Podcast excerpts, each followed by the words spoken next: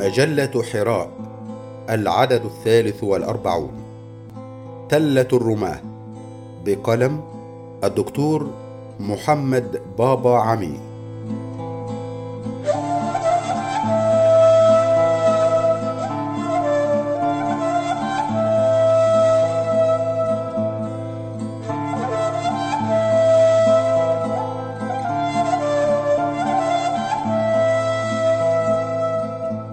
غزوة أحد. تلك التي كانت للمسلمين درسا لا ينسى وعبرة لا يشترى بها ملء الأرض ذهبا. ذلك أنهم طعموا فيها مذاق الهزيمة ونالهم منها شيء من ريح الانهزام. وحينها تيقنوا أن النصر ليس وعدا أبديا وأنه أسباب ومقدمات وبواعث وتحضيرات. إذا ما وفوها حقها ومستحقها نصروا وغلبوا والا انكسروا وغلبوا. وهذا فحوى قوله تعالى ليس بأمانيكم ولا أماني أهل الكتاب. سورة النساء الآية الثالثة والعشرون بعد المئة. ولقد كان لتلة الرماة رمز ودلالة. ذلك أن النبي صلى الله عليه وسلم بتخطيطه المحكم وبتكتيكه الملهم أمر الرماة بملازمة التلة في جميع الظروف ومهما كانت تقلبات الحرب. بهذا تم الانتصار ابتداء للمسلمين. ولم يتمكن الكفار وعلى رأسهم القائد الصعب المراس خالد بن الوليد. لم يتمكنوا من مباغتة الجيش المجاهد من الخلف. فهرب جيش قريش ورجع القهقرى. لكن في هذه اللحظة الصعبة تغير كل شيء. وبخاصة حين بدأ الجنود يجمعون الغنائم ويحصدون المكاسب لحظتها هم عدد من الرماة بالمغادرة. وكان الصحابي الجليل عبد الله بن جبير رضي الله عنه يذكرهم بأمر رسول الله صلى الله عليه وسلم إلا أنهم وإن لم يعصوا أمره صلى الله عليه وسلم غير أنهم أولوه أن الأمر لا يشمل نهاية المعركة وإنما أوانها فقط. فغادروا التلة وتركوا الظهر مكشوفا ومكنوا لخالد ومن تحت امرته رقاب الجيش المسلم فدارت الدائرة لصالح الكفار. ولولا أن الله سلم لكان ما كان من أمر رسول الله صلى الله عليه وسلم وصحبه الكرام رضي الله عنهم.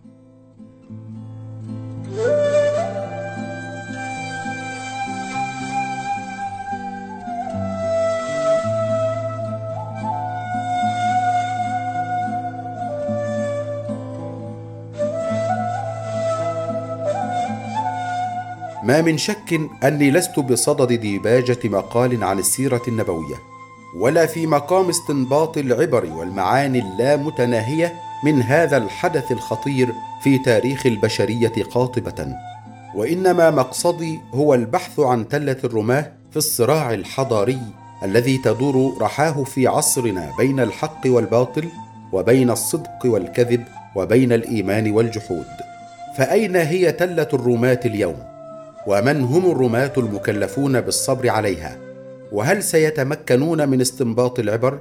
ومن ثم يلازمون التلة مهما كانت الظروف؟ أم أنهم يستعجلون ويلتحقون بصفوف المنتصرين رغبا أو رهبا؟ أجزم أن تلة الرماة اليوم هي حقول التربية والتعليم وفي المستوى الأشمل هي الخدمة ونفع الخلق. ذلك أن هذه التلة ليس فيها مكاسب. ومن عليها لا يبدو أنه يحارب ولا يقال عنه بطل مثل ما هو الحال مع السياسي والاقتصادي والمشاهير من كل فن وحقل. ثم إن النصر قد لا ينسب لهم وقد يعتقد الكثيرون أن هؤلاء لا ناقة لهم ولا جمل فيما يناله الناس من تقدم وإنجاز وبالتالي قد يظلمون وقد لا يفهم أحد حقيقتهم وقد يكونون مثار جدل. ثم إن الصبر على تلة الرماة مهما كانت الظروف والأحوال أمر عسير ومرتقى صعب. لا يقدره إلا الفحول ولا يستطيعه إلا المقربون ولا يملك الثبات عليه إلا المؤيدون الملهمون الربانيون ممن محق أناه وسحقها وانصهر في الجماعة صبرا وعشقا. والتزم الوعي الجمعي مذهبا ومسلكا ولم يكن في إشارته يحيل إلا إلى الله تعالى وحده هو صاحب الأمر والملك والخلق لا شيء يكون إلا بحكمه وعلى مقتضى حكمته. على تلة الرماة اليوم يقف المعلمون الصادقون والخدام المتفانون والنافعون لخلق الله الأحمديون. هم قلة إذا قيسوا بأهل المناصب والوظيف وهم ثلة يسيرة بين صفوف أهل المكاسب والرغيف وهم لا شيء في عيونهم إلا أنهم مصدر كل بركة ورحمة تنزل من عند الله. سواء في ذلك عرفهم العارفون أم جهلهم الجاهلون أم جحدهم الجاحدون. لا فرق. الخدمة ونفع العباد بلا مقابل ولا أجر فيما نحسب وفيما نرى وبناء على الخيارات الشاقة والشديدة التي تخيرتها طواعية وإيمانا تقف اليوم على تلة الرماة. ذلك أنها اختارت التربية والتعليم ونشر الخير والبر وإدخال السرور على البشر من كل أصقاع العالم وكشف الكرب عن المظلومين المقهورين من كل جنس ولون دون أن يبحثوا عن مقابل أو يتبجحوا بذواتهم. وإنما يتولون بذلك بقلوب مؤمنة وأفئدة مطمئنة وأرواح زكية ونفوس مرضية وهم يرددون في كل وقت وحين فدا كارليق ياهو أدب ياهو إيمان ياهو يقين ياهو قبول ياهو.